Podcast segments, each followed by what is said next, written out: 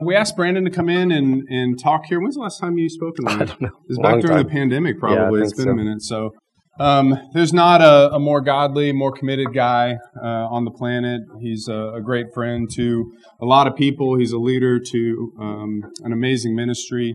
And uh, his words this morning will be on point and full of the Spirit. And there's an opportunity for us to learn and grow. So I just encourage you uh, to really listen. Uh, let the Spirit move in your heart, in your mind, um, to draw you closer to Christ and make you more like Him. Uh, let me say a prayer for Brandon. Uh, God, thank you for this man, for his uh, life's work in the kingdom. I pray a blessing on him this morning that that he would uh, speak your words full of the Spirit. I pray for us as the listeners that uh, the Spirit would move powerfully in us to uh, receive this message in a way that uh, draws us closer to you and makes us more like Jesus. Uh, we lift this time up to you now in Jesus' name. Amen. Amen. All right, yeah, I definitely know a lot of people here, um, but if you don't know me, um, I have been a missionary to University of Texas at Dallas for over 20 years at this point, and so a lot of familiar faces, a lot of people that have uh, been a part of that ministry there, or a part of Focus at Collin, or somewhere Denton, different places. So uh, it's great to to see a lot of you, and and I'm really thankful for this church because uh, yeah, it's been one of the churches that has long supported that mission of reaching college and university students, and um, yeah, it's just been a, a tremendous blessing, and I always love getting to be here. It has, it, yeah, it kind of shocked me how long it had been when I started trying to remember and couldn't remember the last time I got to be with you guys on a Sunday morning. So they asked me to speak about how Jesus interacted with people. And so I wanted to, to begin just by describing a group of people that I think we're, we're probably all very familiar with. Um, hardworking, you know, middle class, not the richest people, not the poorest people, but also not the people in, you know, real positions of power. But these are people serious about God, serious about trying to live God's way. You know, many of them nice people.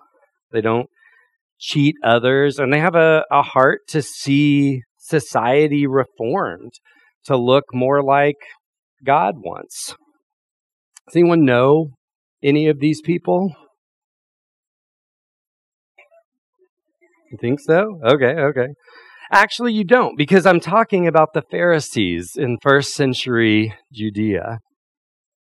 They were hardworking. They were the middle class.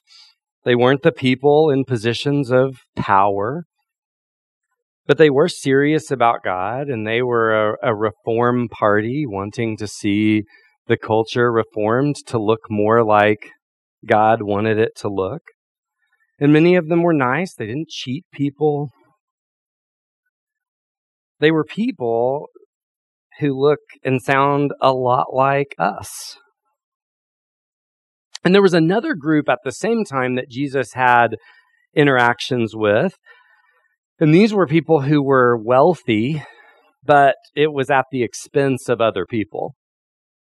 Not because they worked hard to get where they were, but because they were able, through means of government, to get what other people had worked hard for.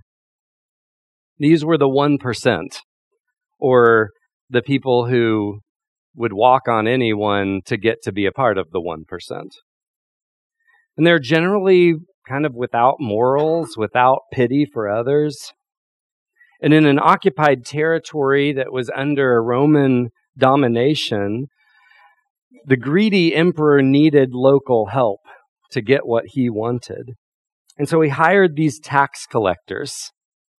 They were the agents of economic oppression and they were increasers of that oppression. They would contract with the government. They would bid to be, you know, here's how much tax money I'll give you to get the right to tax the people. And the government would go with the highest bidder, but then they just bid a flat amount. And whatever they could take from the people above that went to themselves. So the more they took, the more they got to keep. So these are the tax collectors, but they're not all that much like our tax collectors today. I don't know very many people who are fired up about paying taxes, but we realize that to some degree they're necessary. We want roads and things like that. And we certainly don't tend to blame our IRS agents and hate them. I go to church with a good friend who's an IRS agent. And, you know, while he may get a little bit of flack for it, especially this time of year, I don't know anyone who considers him a traitor to God and country. So we don't probably know anyone personally much like these tax collectors. We may read about them in the news. We may get frustrated at how our how rich our government officials are getting when they give all the good stuff to the highest bidder, which isn't typically us. When they give the best things to rich and powerful interests rather than common Americans. But even that doesn't really get at this. It's like imagine those sort of uh, sleazy government officials that are sort of, you know, you scratch my back, I'll scratch yours that we read about, we're frustrated with, and then add in that maybe they're feeding key information to terrorists bent on destroying and killing Americans. And maybe we can start to get close. If you combine those two things, to seeing how people felt about the tax collectors in Jesus' time. These were traitors, and they, they were people who took directly out of their pockets. So we've got our two groups in mind, right? Our hardworking, middle class, want things to go God's way Pharisees, and then these tax collectors. And it's in that context that Jesus says this. We're going to be in Luke 18, starting in verse 9, if you want to follow along. It says, To some who were confident in their own righteousness and looked down on everyone else, Jesus told this parable. Two men went up to the temple to pray, one a Pharisee and the other a tax collector. The Pharisee stood by himself and prayed, God, I thank you that I am not like other people robbers, evildoers, adulterers, or even like this tax collector. I fast twice a week and give a tenth of all that I get. But the tax collector stood at a distance. He wouldn't even look up to heaven, but beat his breast and said, God, have mercy on me, a sinner. I tell you that this man, rather than the other one, went home justified before God. For all those who exalt themselves will be humbled, and those who humble themselves will be exalted. Now, as we hear these words, we have to be careful about the sneaky temptation that we have to associate ourselves with the hero of every story that we read. I know I read a, a little parable uh, kind of thing a few years ago, and and it it was really a sweet story of kind of you know imagining what it was it like if you were at the the last supper and and but it was all in you language you know you're sitting there you're watching what were the things that you observed the things that you thought the things that you felt as Jesus went through the motions of of this whole meal and speaks to you and says this is my body broken for you and I was, you know it's very touching and then at the very end it just says but you were uncomfortable thinking about the silver jingling in your pocket. And it's like, oh, oh, I'm Judas in this. I've never, I don't, I don't ever think about being Judas in any of these stories. He's the bad guy. I'm, I'm, I mean, I might be Peter. I might say something wrong, but I'm not going to, you know, ever betray anyone. But see, the danger is that we hear this parable and we talk about it and we think about it. And at the end, I lead us in prayer and I say, God, I, thank you that we are not like those Pharisees, right? And we don't go home justified when we do that. We've definitely missed the point. When we read the scripture, there's only one hero. And while he is here today, he's not one of us. So, how did Jesus interact with upright, hardworking, middle class, religious people. Well, it changed over the course of his ministry. If you read the early stories, you find that early on he tried to reason with them. I think about uh, in in the beginning of Mark when Jesus is teaching in a house and, and people have crowded around because he's doing miracles. No one can get through the door. And so these guys get up on the roof of the house and they lower their friend through a hole in the roof. And Jesus says, Son, your sins are forgiven. And this sort of angers the Pharisees. Oh, he's blaspheming. He's blaspheming. You know, no one can say that. And he says, Listen, just so you know that I have authority to do that, I'll heal him too. You know, because here's here's the moment. It's like, can someone who's blaspheming God is God going to do miracles through someone in the moment that they're blaspheming Him? And so He heals that guy. It's a chance. It's a chance for these people to rethink what they thought they knew. But instead, they go out and they start conspiring on how they can get rid of him. But early on, he tries to reason with them. He wants to get through to them. Midway through his ministry, he begins more antagonizing them, I would call it. You know, there's this dispute over uh, the, the rules around the Sabbath and whether he should be healing on the Sabbath. And so early on, they kind of hear that he's healed on the Sabbath and are discussing, but he gets more and more frustrated. And so he would get them together in synagogue on the Sabbath and he would come up and he would find some person who, you know, was bent or had a withered hand or different things. And he would say, come up here in front of everyone. I'm going to make it real clear what I'm going to do and when I'm going to do it.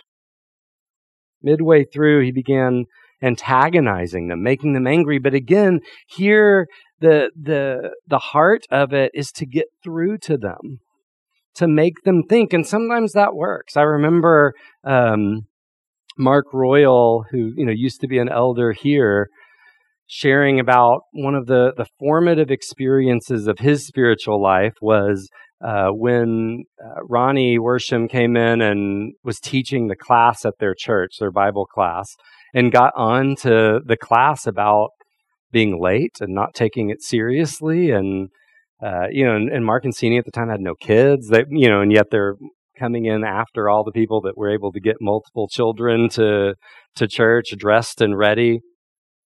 And basically, Ronnie just pissed him off. You know, and he said, and I was so mad, and I just would I would just, you know, I was like, I'm gonna, I'm gonna watch him. I'm gonna figure out what's wrong with him so that I know I can dis, you know, discount what he's said. And he's like, but I watched and saw, no, I saw a consistency in his life, and it was the anger that was able to get him to think and break out of those lazy, destructive, self-righteous habits. And that's, I think, what Jesus is trying to do here. He's like, watch, look Watch what I'm doing. Get to the point that you can get excited about a healing instead of about a rule. And then later on in his ministry, towards the very end, when even that didn't work, and we have to remember that it wasn't like the, the Pharisees are just one block of people and none of them listened to Jesus. We see as we get into the book of Acts that there were Pharisees that became Christians. There were people who followed. At, at each step of this, probably we see people are getting on board. They're hearing the message. They're repenting. But but the gospel writers sort of tell us about them as a block and they tell us about the ones who stayed uh, unrepentant. So at the end, when even that sort of antagonizing, getting them angry didn't work, Jesus told them what he really thought and quite openly in front of a lot of other people. He warned other people about him. This is, you know, passages like Matthew 23, where he gets up in the temple and he says, Listen, the Pharisees sit in Moses' seat, and so you need to do what they tell you to do but don't be like them. They're whitewashed tombs full of dead men's bones. You think you're walking on something clean, but underneath the surface, there's nothing clean there. He told them what he really thought. He exposed how very shallow and self centered their goodness really was. But Jesus did all of this because he loved them. Because he wanted to show them that no amount of that kind of goodness is going to get them anywhere with God. No matter how much of it they can accumulate. Because it's a goodness that's not rooted in God, but in self. It's not a goodness of love. It's not a goodness that's looking for God's mercy for myself or for others. I don't need God's mercy. And you don't deserve it. It's not a goodness of trust in God. It's, it's a goodness of morality that's smug and patronizing, that looks down on others. It has no compassion or mercy. It has no hope for others. The only hope is for people like me. This kind of goodness lacks not only love for God, but love for neighbor. It won't lay down its own rights to lift another person up. You know, I hear so much of this even in our political discourse today. We're so, in our country, we're so concerned with our rights. We're even concerned about what's good and right. But we're not very concerned sometimes with mercy and compassion or anything that looks like Jesus on the cross. You know, I, I think about what Paul says in, in 1 Corinthians 11, where he's, we, we quote from it all the time when we do the Lord's Supper, but I think we miss sometimes the, the deeper context of that passage where, you know, apparently the church is coming together and they're all bringing their own food. And when they're doing the Lord's Supper, some people eat a lot, but then there's poor people and they don't have anything. And so I am over here just getting full and drunk and, you know, and so and so's over here just sitting. They don't have anything. And, you know, and Paul, who's, he's been talking this whole letter about, about Jesus on the cross. What, what is the Lord all about? What's he doing? And he says, he says to them, when you come together, it's not the Lord's Supper you're eating, it's your own private supper. In other words, he's like, don't put Jesus' name on that crap. you know, that's it has nothing to do with him. When you get together and it's selfish and it's all about you and what you have the right to do, he's like, you can do that. He's like, but do it at home. Don't don't put Jesus' name on that thing. And I think it can be like that with us that we've got the, you know, this religious right or we've got all of the things that we care about. And I think Paul would say, like, that's not the Lord's deal. That's not what he was like. He wasn't going around demanding his rights. See, this kind of goodness is goodness that's fashioned into a weapon rather than an embrace. It's goodness that's accumulated for personal gain rather than for distributing generously to those who need it. And we're probably all guilty of this at times. I know I am. Is any of us in this room so godly that we are immune to these temptations? You want to raise hands? that we've never thought we were better than others for any reason? Looked down on them? You know, if you think you're immune, this message is especially for you. See, in Jesus' story, the tax collector's goodness, on the other hand, doesn't have much going for it.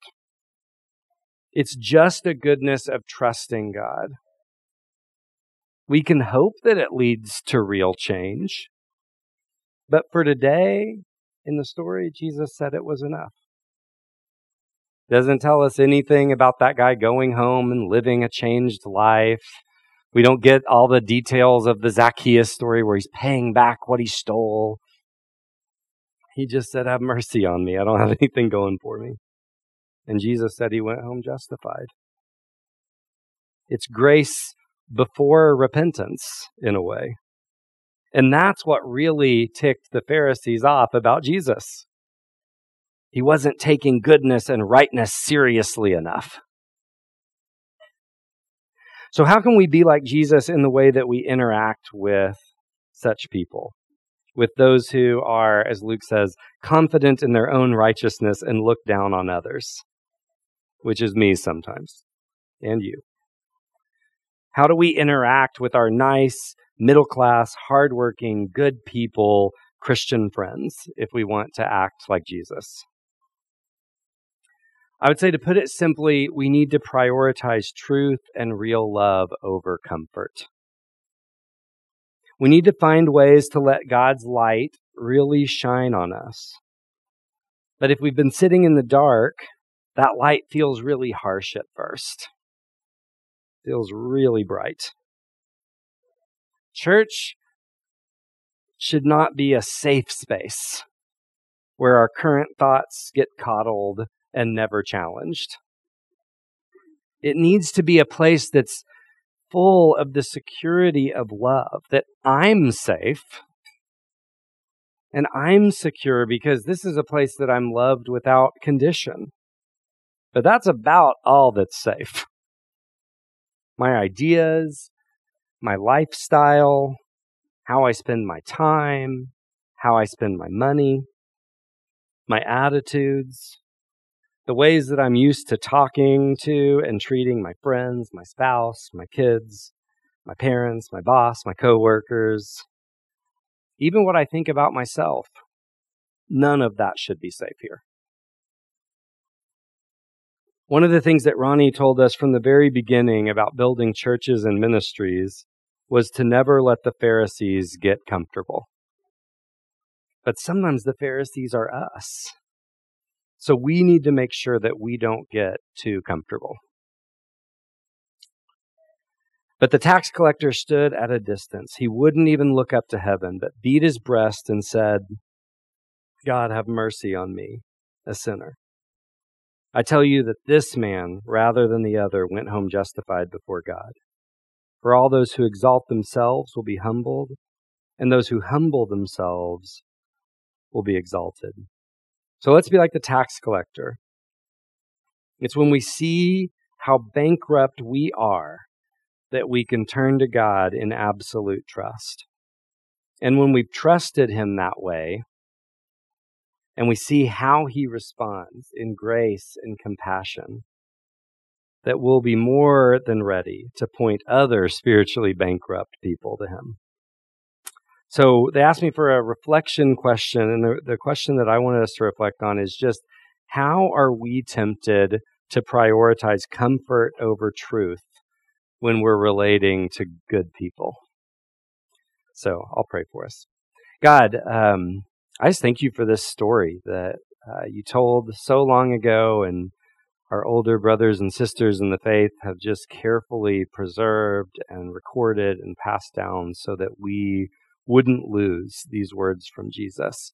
And I pray that we could hear them today uh, and that, that we could have the same experience of being, uh, of their bite, but also of their message of grace to us, just that, like the, the original hearers heard. In Jesus' name, amen.